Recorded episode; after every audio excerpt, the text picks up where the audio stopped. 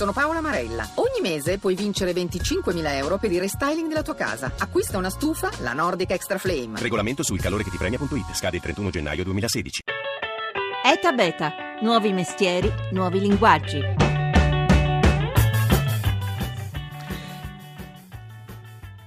Come cambia il consumo dell'olio in Italia? Quali innovazioni si affacciano in questo settore così fortemente legato alla tradizione?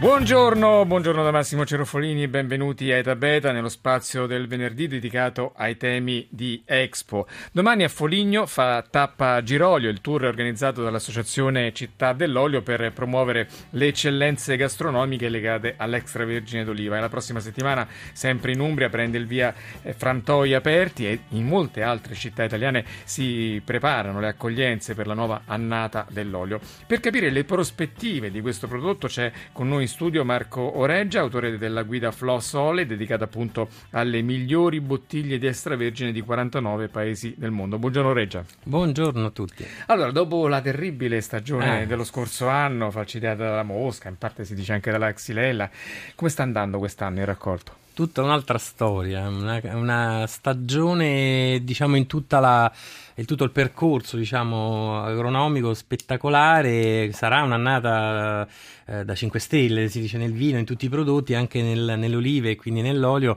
Avremo, ringraziando il cielo, quindi una stagionalità perfetta, un'oliva sana. Forse in qualche zona abbiamo avuto qualche grandinata che nel periodo appunto e qualche problema di allegagione, quindi nelle- nella primavera e inizio estate, ma diciamo tendenzialmente abbiamo una bella produzione molto sana, in molte zone è un'annata di carica, in alcune altre un po' meno, ma insomma una stagione che praticamente quasi raddoppierà, un poco meno, insomma la produzione abbastanza bassa dell'anno scorso, si parla di 222.000 eh, tonnellate, che era un livello 40 50-60% in meno della produzione storica italiana, insomma.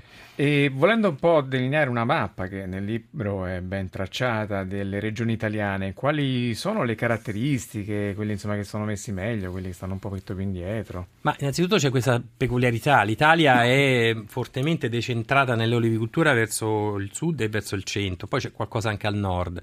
Diciamo il grosso della produzione è concentrata su quattro regioni, in realtà circa l'85% della produzione è fatto da eh, Puglia, Calabria, Sicilia e Campania e poi piano piano il centro, diciamo Lazio, eh, le regioni che hanno intorno al 2-3% diciamo, salgono fino ad arrivare a percentuali molto piccole, a volte in Liguria intorno all'1%, nelle zone gardesane, nella zona triestina si produce poco, però abbiamo chiaramente una grandissima biodiversità e quindi è difficile tracciare un percorso di migliore regione o peggiore. Oggi ci sono grandi interpreti delle biodiversità che in Italia sono oltre 500 varietà eh, che fanno produzione ad altissimo livello, quindi eh, ci sono cose buonissime dalla bianchera estriana in Friuli, come dalla nocellare belice siciliana, come dalla curatina in Puglia o dal frantoio in Toscana, dal moraiolo in Umbria. Abbiamo un, un parco aromatico nei nostri oli che è spettacolare. E se volete porre domande a Marco Reggia, avete un numero di sms 335 699 2949, potete anche porre domande tramite Facebook o tramite Twitter dove abbiamo già aperto una discussione Eta Beta Radio 1.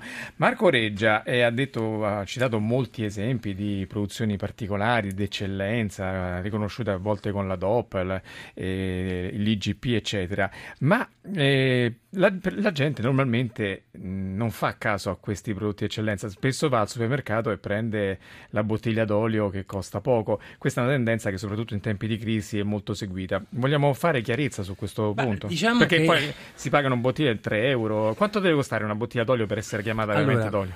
Eh, sì, mh, grazie per la domanda perché mh, fare chiarezza purtroppo abbiamo mh, purtroppo un consumo eh, poco acculturato secondo me soprattutto delle grandi produzioni nazionali. Allora, fermo restando che ci sono tanti interpreti mondiali, Spagna inclusa, Grecia, che sono grandi colossi e qualità anche alta, l'Italia sicuramente per immagine internazionale è la migliore realtà di produzione mondiale.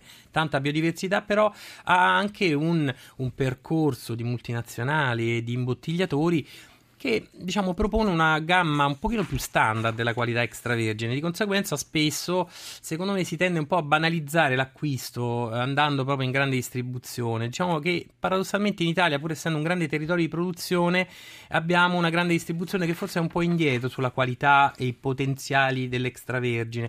Quindi il consiglio che do innanzitutto è di accorciare un po' la filiera, che è una tendenza molto bella, andare ai frantoi, ormai stanno tutti in lavorazione in tutta Italia, è anche un'esperienza, sono zone bellissime dove si può tranquillamente trovare produzione, quindi accorciando la filiera, andando direttamente al frantoio o dai produttori che hanno sia pianta che frantoio. E quindi eh, cercare un acquisto in questi, eh, queste realtà di produzione significa anche abbassare un pochino eh, gli oneri qualitativi, fermo restando che la concorrenza eh, della grande distribuzione è molto forte. Sinceramente, a 4 euro, 3,50 euro, io faccio fatica a pensare che si possa trovare un'altissima qualità di extravergine. Quindi consiglio di andare appunto ai frantoiani. Al 335 699 2949 Franca ci dice che pagare 18 euro per un litro di olio è assurdo. È assurdo o è giusto? Mm, diciamo che la, oggi si trovano grandi oli comprati in latte sfuso, il latte da 5 litri, ovviamente perché è vietato per legge comprare sfuso, a 6-8 8 euro al litro si trovano cose grandiose. Non è un caso che ci ho eh, fatto. Tra l'altro un, c'è la guida Flo Soleil che dà i voti un po' a tutti quanti i più grandi produttori. Io segnalo attraverso tanti mesi di degustazione anche il rapporto qualità-prezzo un elemento di valutazione del punteggio, proprio perché eh, ci sono produttori che vendono anche a 100 euro al litro nel mondo, voglio dire. Quindi non, è una questione di eh, tasche, di scelta, ovviamente. Ma vi assicuro che a 6-8 euro al litro si trovano oli fantastici. Quindi 18 euro mi sembra già un prezzo impegnativo. E un uso uso relativamente nuovo dell'olio è quello che viene fatto sempre più spesso in pasticceria e domani a Milano all'interno del Salone Aoste che ospita le tendenze sul cibo, sulla ospitalità professionale, sui ristoranti, prende il via il campionato mondiale di pasticceria, di gelateria e di cioccolateria. Io do il benvenuto al pasticcere che ha organizzato questa gara, Mario Ragone, subito gli domando se appunto cresca l'uso dell'olio nelle preparazioni dolci. Ragona.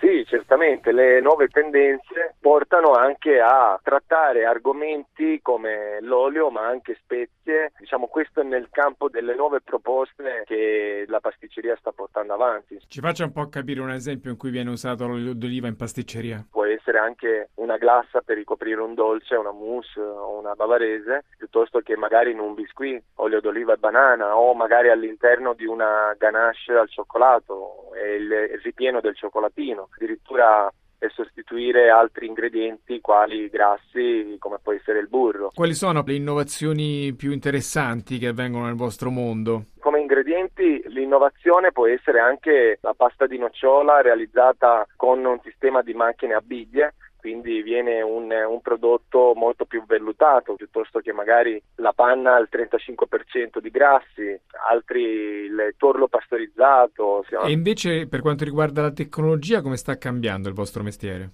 Eh, la tecnologia ci sta dando una grande mano lasciando sempre molto spazio all'artigianalità che è il nostro punto forte. Sono degli abbattitori ormai touchscreen con le penne USB che rilasciano addirittura un sistema di HCCP di, di controllo sanitario. E poi per quanto riguarda la tecnologia per il cioccolato siamo abbastanza avvantaggiati anche dalle temperatrici per il cioccolato che sciolgono, fondono e vanno a cristallizzare il cioccolato per poi renderlo fluido e nello stesso tempo poi successivamente solido. Senta, ma secondo lei la tecnologia quanto influisce poi nella preparazione di un dolce? Diciamo che tutto quello che rende il prodotto speciale migliore di un altro prodotto è la qualità delle materie prime. Quindi già partendo dalla qualità di materie prime abbastanza alte abbiamo già fatto un buon 80% del prodotto. La tecnologia ci dà una grande mano in termini di conservazione. Prima si impastava a mano, ora si impasta con le impastatrici. Eh, prima veniva messo un dolce dentro il congelatore, ora abbiamo degli abbattitori che eh, abbattono direttamente al cuore fino a meno 40 gradi sotto zero, quindi aumentano il tempo di conservazione senza intaccare il gusto finale del dolce. Il Salone Ostre, oltre al campionato di pasticceria, ospita anche la rassegna delle migliori innovazioni in campo alimentare, della cucina, dei bar. Allora saluto l'organizzatore di questa fiera, Corrado Peraboni, buongiorno. Buongiorno a tutti. Allora, lì tra le tante cose che presenterete c'è anche il bar del futuro. Che caratteristiche avrà il nuovo bar? Ma diciamo che sarà un bar molto più interattivo di quelli che siamo abituati a vedere ai giorni nostri, quindi bar che prendono direttamente le ordinazioni con dei touch screen dal posto in cui vengono consumati, quindi direttamente inclusi nel tavolo e quindi con una anche minore intermediazione della persona. Quindi un bar che rispecchia un po' il multitasking e l'interattività che stiamo conoscendo nella vita di tutti i giorni, quindi arriverà anche sulle tavole fuori casa. E grazie per Aboni e grazie anche a Mario Ragona, lo chef organizzatore del campionato mondiale di pasticceria. E Marco Reggia, autore della guida Floss Lei, qui i nostri ascoltatori gli tirano un po' le orecchie, ci sta Matteo e Jod, entrambi della Sardegna dicono, si lamentano che non è stato citato nessun olio sardo. Ma sì, la Sardegna come tante regioni, tutta l'Italia tranne la Val d'Aosta che praticamente produce poco, la Sardegna, la grande bosana, grande note vegetali, note di carciofo e mandorla. Quindi tra l'altro sulle, sulla guida sono stati premiati molti oli e qui c'è un esempio, si dice che è stato premiato eh, nel, a Gonnosfadina, è stato premiato un olio da, con l'ercolo olivario. E a proposito dell'innovazione, abbiamo sentito l'intervista, nel mondo dell'olio si apre l'innovazione o rimane fermo nella tradizione, non si schioda da quello come si faceva duemila anni fa? No, no, no, c'è grande tradizione, il passaggio dal ciclo tradizionale ma sia in senso agronomico che di trasformazione ci sono grandi passaggi. E invece dal punto di vista proprio del marketing, di, come viene venduto? Anche nel mondo della, della, della, comunicazione, del marketing, il packaging, ma anche appunto nelle metodologie si sta, per esempio di recente eh, si usano tantissime le proprietà appunto eh, antiossidanti del prodotto, eh, si cercano di trovare, che so, eh, macchine di mescita nella, nella, ristorazione, ci sono appunto tanti settori di innovazione ah. che presentano l'olio in altri modi. Ci sono per esempio le gelatine di olio, gli oli aromatici, gli oli che vengono venduti ghiacciati perché l'olio anche ghiacciato si conserva sì, bene. Sì, diciamo che soprattutto per chi lo usa nella seconda metà della stagione, ovviamente sono oli che hanno una chef life, cioè una degradazione mm. abbastanza rapida, mm. però sono carini perché nei, nelle prime settimane il prodotto è molto interessante. Tra l'altro qui anche olio affumicato, mi dice sì, Laura sì, oggi nell'alta, nell'alta, ris- nell'alta ristorazione olio affumicato, perle dell'olio, gelatine, marmellate, si fanno cose ormai incredibili. E un capitolo a parte è quello degli abbinamenti, però prima di parlarne ne entriamo nello spirito internazionale di Expo per raccontare la giornata internazionale delle tapas che si è svolta ieri in 19 paesi del mondo e in due città italiane. Ad animare uno degli eventi dedicati a questo cibo che accompagna gli aperitivi in Spagna, a Roma c'era Marco Bolasco, curatore delle guide slow food, l'abbiamo sentito. La tapa direi che è un bellissimo modo di condividere, socializzare il cibo e quindi la tapa è simbolo prima ancora che di gastronomia di convivialità, di tavola, che la si mangi in piedi, che la si mangi seduti, è un modo semplice per avvicinarsi al, al gusto, al cibo. Da questo punto di vista è un cibo senza frontiere, perché se la consideriamo come modalità, come strumento, la tapa sì è nata in Spagna, ma oggi è assolutamente internazionale, un po' come per l'Italia la pizza nata qui, oggi è quasi un elemento di design diffuso, lo stesso si può dire della tapa. Un prodotto dell'antica tradizione spagnola, ma come sta evolvendo? Beh, sta evolvendo proprio perché eh, la tapa in realtà era un assaggio di qualcosa. Se si entra in un vecchio bar si trova ancora la dicitura ration, cioè porzione, e tapa, e quindi tu puoi prendere un pochino di che è diverso dal concetto di mezza porzione nostra perché in realtà è un, è un assaggio davvero, non, non, è solo un mezzo piatto.